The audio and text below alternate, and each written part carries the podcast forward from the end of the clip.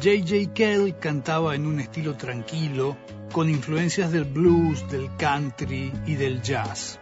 Su tema está pidiendo que llamen al doctor porque hay alguien que cree que está enfermo.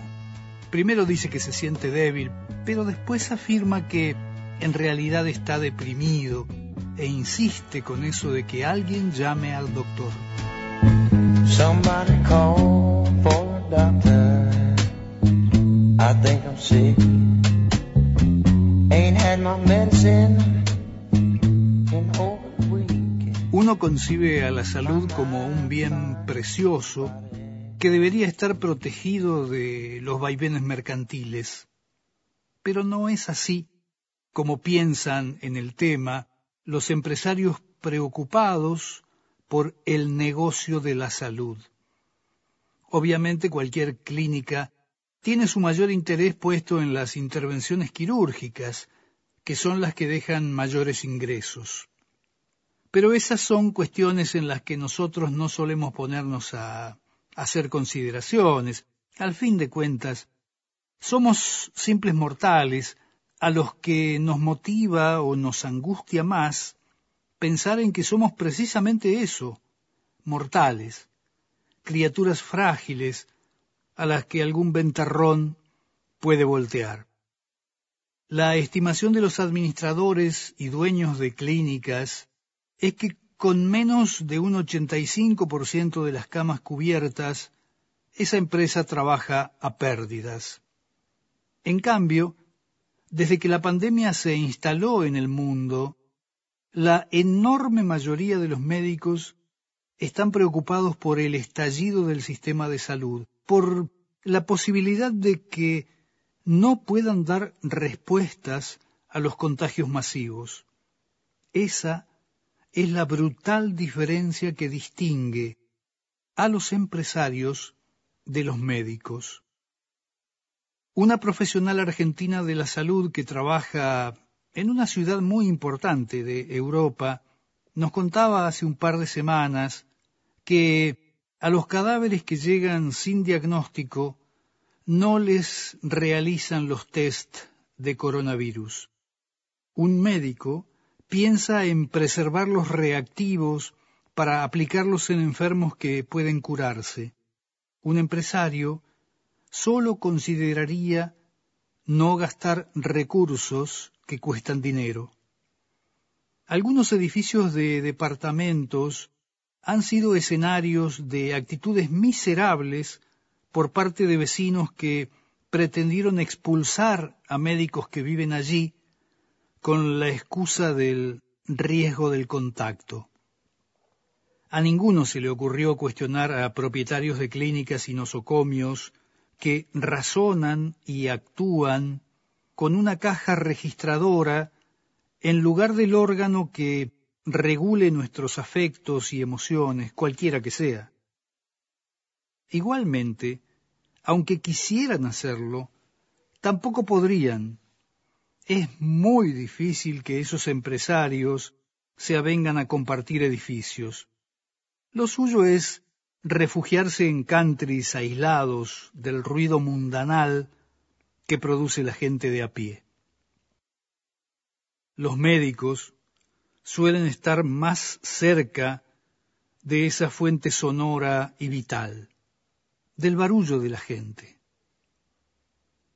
En estos días hay clínicas con pocos pacientes.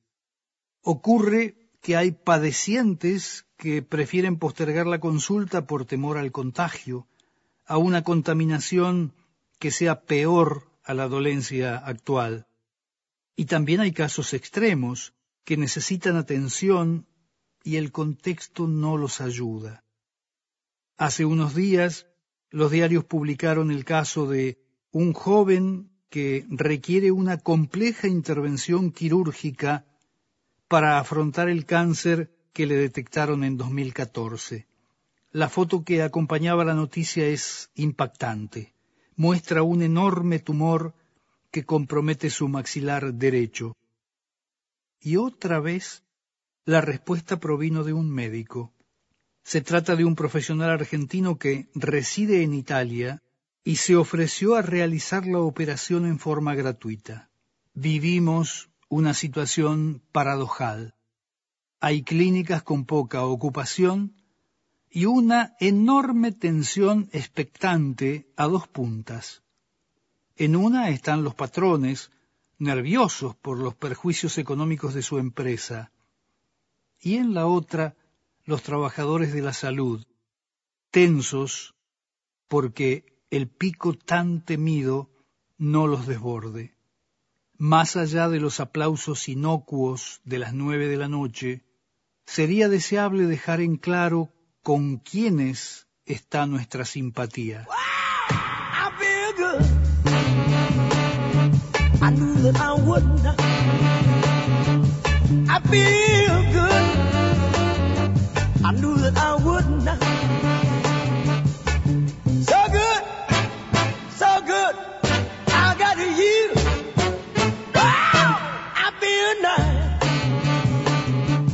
Sugar and spice,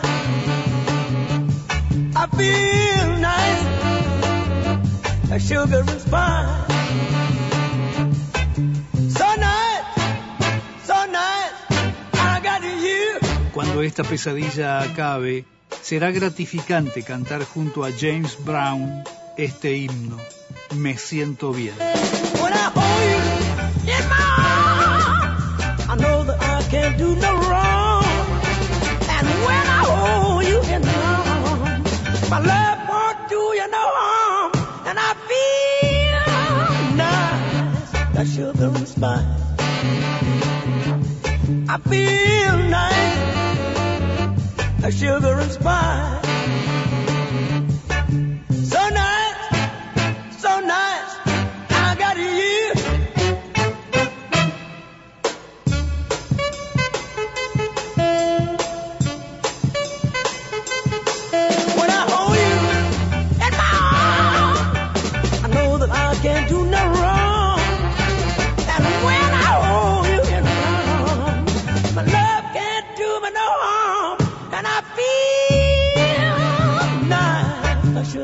I feel nice, like sugar and spice.